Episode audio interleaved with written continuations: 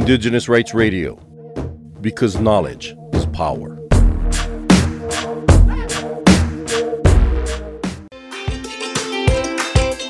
എന്റെ ആരോഗ്യം എന്റെ ഉത്തരവാദിത്വം. കൾച്ചറൽ സർവൈവൽ ഓർഗനൈസേഷനുമായി സഹകരിച്ച് റേഡിയോ മാറ്റിൽ തയ്യാറാക്കി അവതരിപ്പിക്കുന്ന റേഡിയോ പരിപാടി എന്റെ ആരോഗ്യം എന്റെ ഉത്തരവാദിത്വം.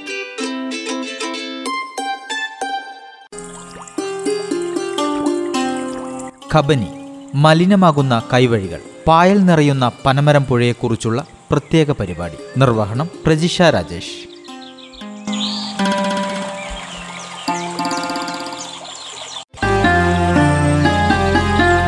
പുഴയായി ഒഴുകി ഞാൻ ഒരു നാളിതുവഴി, പുഴയായി ഒഴുകി ഞാൻ ഒരു നാളിതുവഴി, കനിവിൻ്റെ വറ്റാത്ത ഉറവയായി. ലോകത്തിലെ എല്ലാ പ്രാചീന സംസ്കാരങ്ങളും നദീതടങ്ങളിലാണ് വികസിച്ചത്.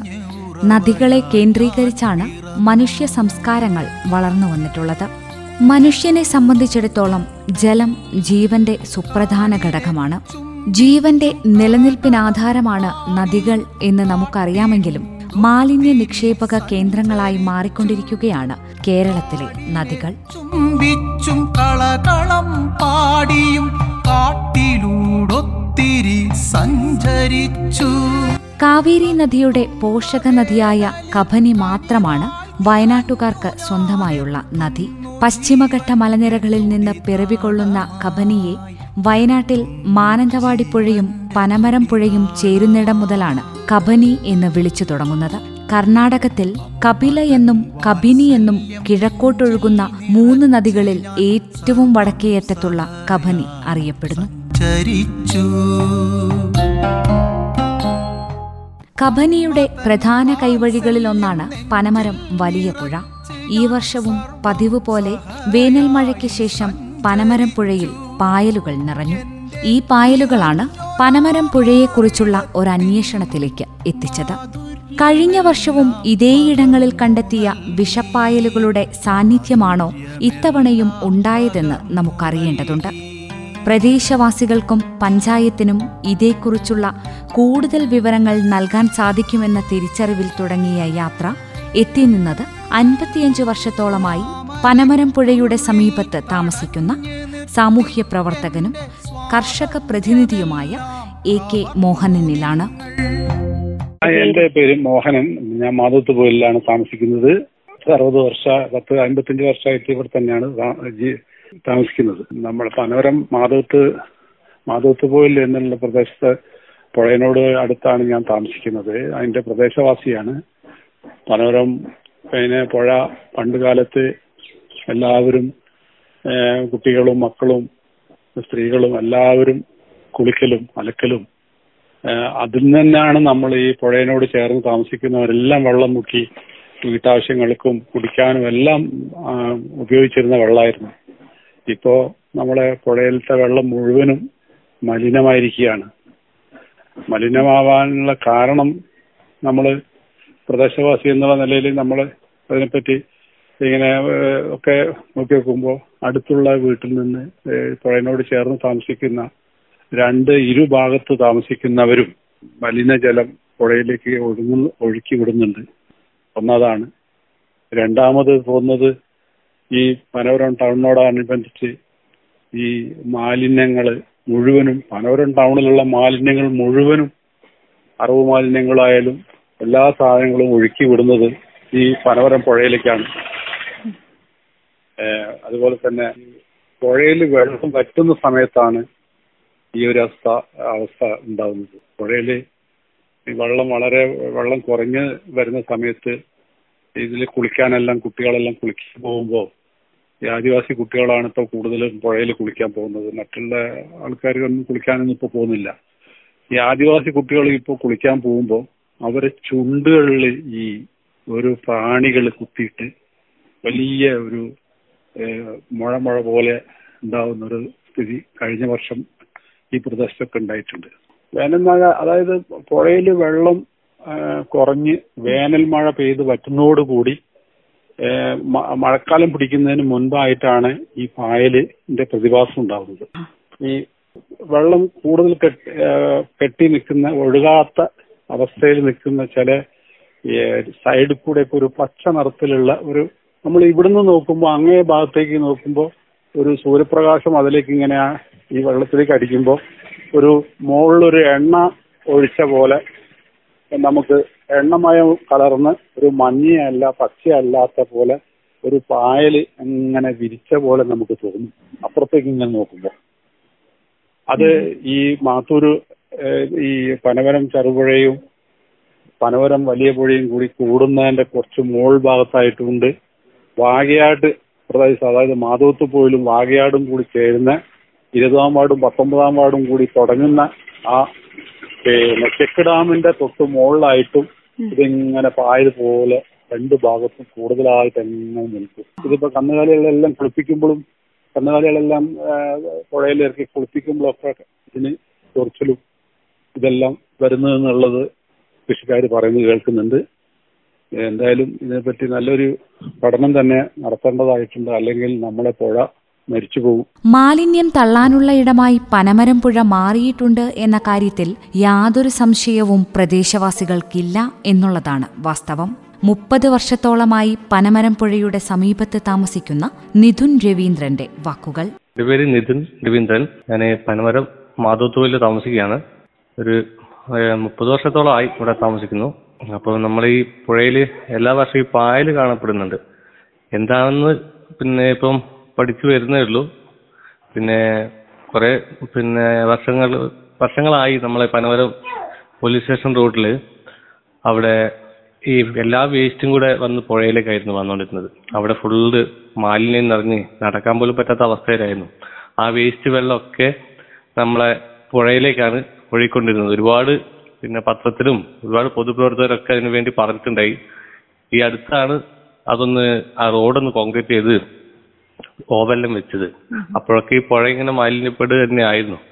ഇപ്പൊ നമ്മൾ ഈ മാധവത്തോൽ സൈഡ് തന്നെ ആണെങ്കിൽ തന്നെ എല്ലാ വർഷവും പായലിങ്ങനെ കണ്ടുവരുന്നുണ്ട്. ഒരു ചുവന്ന കളറായിട്ടുള്ള ഒരു പായൽ ഒരു സൈഡിലൂടെ. അതൊക്കെ നമ്മളെ ഈ പുഴയെ ആശ്രയിച്ച് പിന്നെ കുടിവെള്ളത്തിനും മറ്റ് ആവശ്യങ്ങൾക്കൊക്കെ കുളിക്കാനൊക്കെ ഉപയോഗിക്കുമ്പോൾ വളരെ ബുദ്ധിമുട്ടായിട്ടുണ്ട്. എല്ലാവർക്കും ഈ ചൊറിച്ചലും ഒക്കെ ആയിട്ട് വരുന്നുണ്ടായിരുന്നു. അതുപോലെ തന്നെ ഇവിടെ ഇപ്പം ഈ സമയത്ത് തന്നെയാണെങ്കിൽ ഇപ്പൊ ഇവിടെ കുടിവെള്ളമൊക്കെ മുടങ്ങിക്കിടക്കുകയാണ്, ജലനിധിയൊക്കെ മുടങ്ങിക്കിടക്കുകയാണ്. അപ്പം പുഴവെള്ളം തന്നെയാണ് ഇവിടുത്തെ നാട്ടുകാർ കുറെ ആശ്രയിക്കുന്നത്. അവർക്കും അതുകൊണ്ട് ബുദ്ധിമുട്ട് തന്നെയായിരുന്നു. അടുത്ത ഈ പഞ്ചായത്തിന്റെ ഈ പാർവ മാലിന്യങ്ങളൊക്കെ ഒരുപാട് ഇപ്പോഴും കാണപ്പെടുന്നുണ്ട്. വേസ്റ്റൊക്കെ പുഴയിലേക്ക് തള്ളുന്നത്. അപ്പൊ പഞ്ചായത്തിന്റെ ശ്രദ്ധയിൽപ്പെടുത്തി അതൊക്കെ ഒന്ന് പരിഹരിച്ചാൽ ഇവിടുത്തെ പൊതുജനങ്ങൾക്കും കുടിവെള്ളത്തിന് ആശ്രയിക്കുന്നവർക്കൊക്കെ നല്ല കാര്യങ്ങളായിരിക്കും. ഇത്രയാണ് എനിക്ക് ഇതിനെപ്പറ്റി പറയാനുള്ളത്. രാസവള പ്രയോഗം, കീടനാശിനി തുടങ്ങിയവയുടെ എല്ലാം സാന്നിധ്യം വെള്ളത്തിലെത്തി പായലുകൾ വളരാൻ കാരണമാകുന്നുണ്ടോ എന്നുള്ളതും അന്വേഷിക്കണമെന്നാണ് എ കെ മോഹനന്റെ ആവശ്യം. അത് എന്ത് തന്നെയായാലും നമ്മളെ ഈ പനോരം പുഴയെ ആകെ മലിനമായിട്ടുണ്ട്. ഇപ്പോ അത് മാത്രമല്ല, നെൽകൃഷികളായാലും മറ്റുള്ള കൃഷികളായാലും മറ്റുള്ള ഈ അനുവദനീയമല്ലാത്ത രീതിയിലുള്ള ഈ കീടനാശിനി പ്രയോഗങ്ങള് ഇതിലേക്ക് അതിന്റെ അവശിഷ്ടങ്ങൾ ഒഴുകി വരുന്നതിൻ്റെയും പ്രശ്നമുണ്ടോ എന്നുള്ളതും കൂടി ഒരു പഠനം നടത്തേണ്ടതായിട്ടുണ്ട്. എന്തായാലും നമ്മളെ ഈ പുഴനെ സംരക്ഷിച്ച് നിർത്തണമെങ്കിൽ അതാത് പഞ്ചായത്ത് ഓരോ പഞ്ചായത്തിന്റെ ഭാഗത്തും ഓരോ ഏരിയയിലും അതിനെ ഒരു നിർദ്ദേശം ഈ തൊഴിലുറപ്പ് പദ്ധതി പോലെ തന്നെ ഒരു പദ്ധതി ആവിഷ്കരിക്കേണ്ടതായിട്ടുണ്ടാവും. എന്നാലേ നമ്മളെ ഈ പനോരം പുഴയിൽ വൃത്തി ആയിട്ടെടുക്കാനും അതുപോലെ ഈ പ്ലാസ്റ്റിക് സാധനങ്ങൾ മുഴുവനും പുഴയോട് ചേർന്ന് താമസിക്കുന്നവർ മുഴുവനും പ്ലാസ്റ്റിക് മാലിന്യങ്ങൾ മുഴുവനും പുഴയിലാണ് തള്ളുന്നത്. ഇത് മുഴുവനും നമുക്കിപ്പോഴും അറിയാം. മഴക്കാലം കഴിഞ്ഞ് ഒരാഴ്ച കഴിഞ്ഞ് പുഴയിലേക്ക് നമ്മൾ നോക്കിക്കഴിഞ്ഞാൽ അറിയാം ഈ പ്ലാസ്റ്റിക് വേസ്റ്റുകൾ മുഴുവനും ഇതിന്റെ കംപ്ലീറ്റ് രണ്ട് ഭാഗത്തും അടിഞ്ഞു കൂടുന്ന ഒരു അവസ്ഥ ഇപ്പൊ തൊഴിലുറപ്പ് പദ്ധതിയിൽ ഉൾപ്പെടുത്തിയിട്ട് ഈ പദ്ധതിക്ക് ഒരു പദ്ധതി ആവിഷ്കരിച്ചു കഴിഞ്ഞാൽ പുഴയോട് ചേർന്ന് ഈ കായലുകളൊക്കെ നട്ട് ചെറിയ ഒരു നടപ്പാത പോലെ ടൂറിസ്റ്റ് മേഖല പോലെ ഇങ്ങനെ ഇടയ്ക്ക് പഞ്ചായത്ത് അധികൃതരൊക്കെ പുഴയുടെ തീരത്ത് കൂടെയൊക്കെ ഒരു നടന്നിട്ടുള്ള ഒരു പരിപാടിയൊക്കെ വരുമ്പോൾ പുഴയിൽ മാലിന്യം തള്ളാണ്ടിരിക്കാനും പുഴേനെ നല്ല രീതിയിൽ സംരക്ഷിച്ച് നിർത്താൻ ആ പുഴേന്റെ ഭാഗത്ത് താമസിക്കുന്നവർ തന്നെ ചുമതലപ്പെടുത്തിയാൽ കുറച്ചും കൂടി വിജയിക്കുന്ന തോന്നുന്നത്. അല്ലാണ്ട് ഈ പരിപാടി മുന്നോട്ട് നല്ല രീതിയിൽ കൊണ്ടുപോകാൻ പറ്റുമെന്ന് തോന്നുന്നില്ല. ഈ പുഴേന്റെ ഭാഗത്ത് താമസിക്കുന്നവർ തന്നെയാണ് പുഴ മലിനീകരിക്കാനുള്ള മുഖ്യ പങ്കും വഹിക്കുന്നത്. അതുപോലെ തന്നെ പനമരം നമ്മളെ അറിവ് അവശിഷ്ടങ്ങൾ അതെല്ലാം പുഴയിലേക്ക് ഒഴുക്കി വിടുകയാണ്.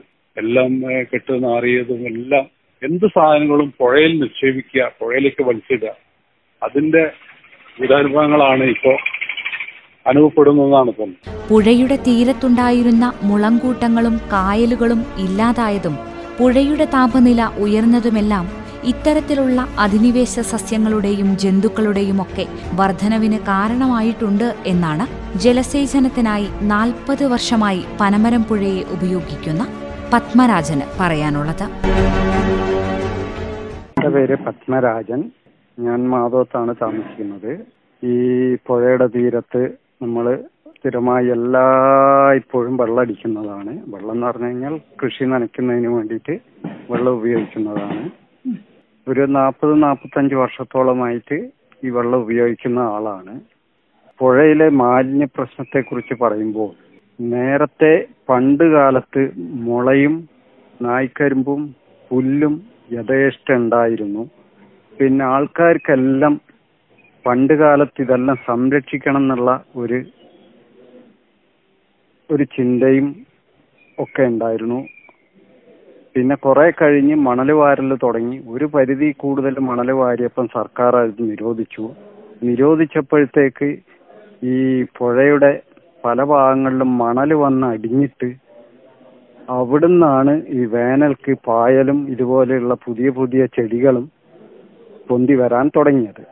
ആൽഗൈ പോലെയുള്ള സാധനങ്ങൾ, അതിൻ്റെ കൂടെ മാലിന്യ നിക്ഷേപം ഒരു കാരണം ഉണ്ട്.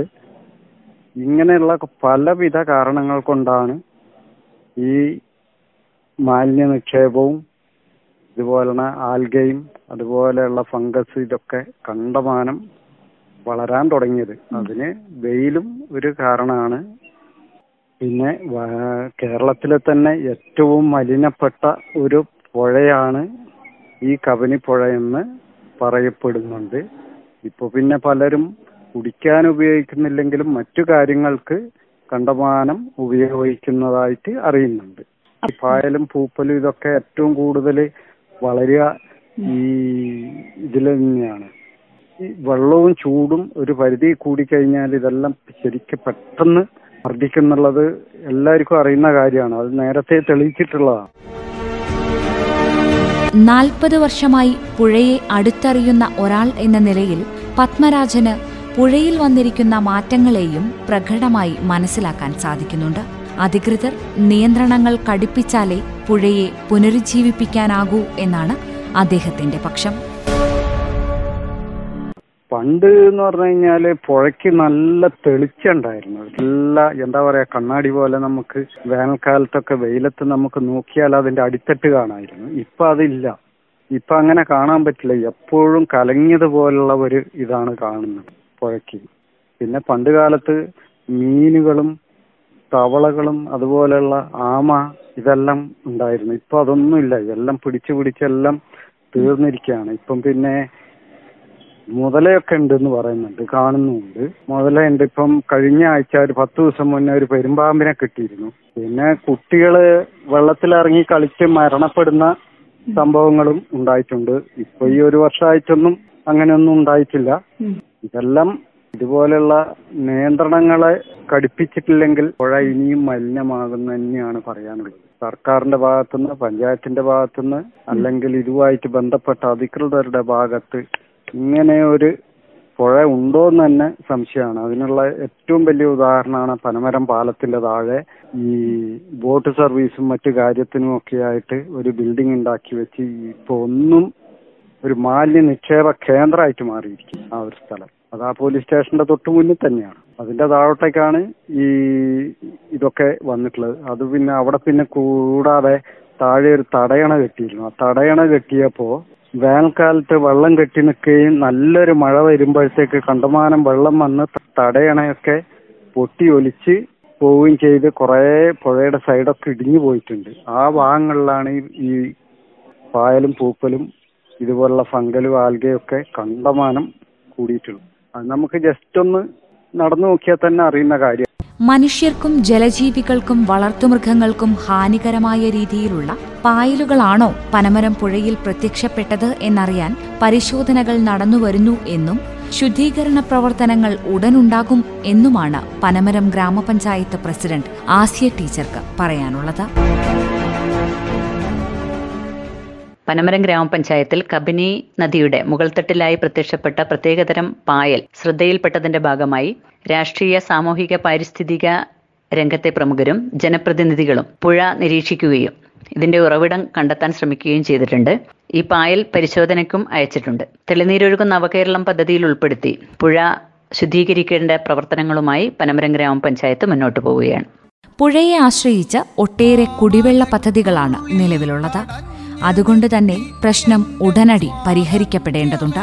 പനമരം പുഴയിൽ പ്രത്യക്ഷപ്പെട്ട ഈ പായലുകൾ അഥവാ ആൽഗൽ ബ്ലൂം എന്താണ് എന്നതിനെക്കുറിച്ച് മേരിമാതാ ആർട്സ് ആൻഡ് സയൻസ് കോളേജിലെ സുവോളജി വിഭാഗം തലവൻ ഡോക്ടർ സനു വി ഫ്രാൻസിസിന്റെ നേതൃത്വത്തിൽ നടത്തിയ പഠനത്തിലെ കണ്ടെത്തലുകൾ ഈ പരിപാടിയുടെ അടുത്ത അധ്യായത്തിൽ ശനിയാഴ്ച ഇതേ സമയം കേൾക്കാം. നന്ദി, നമസ്കാരം. മാലിന്യമെല്ലാം നിറച്ച് നിങ്ങൾ നേരിന്റെ നന്മ കെടുത്തിയെന്റെ മാലിന്യമെല്ലാം നിറച്ച് നിങ്ങൾ നേരിന്റെ നന്മ കെടുത്തിയെന്റെ. കബനി, മലിനമാകുന്ന കൈവഴികൾ, പായൽ നിറയുന്ന പനമരം പുഴയെക്കുറിച്ചുള്ള പ്രത്യേക പരിപാടി. നിർവഹണം പ്രജിഷ രാജേഷ്.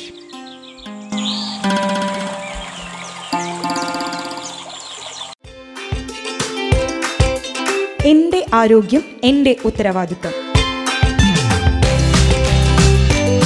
കൾച്ചറൽ സർവൈവൽ ഓർഗനൈസേഷനുമായി സഹകരിച്ച് റേഡിയോ മാറ്റിൽ തയ്യാറാക്കി അവതരിപ്പിക്കുന്ന റേഡിയോ പരിപാടി എന്റെ ആരോഗ്യം എന്റെ ഉത്തരവാദിത്വം.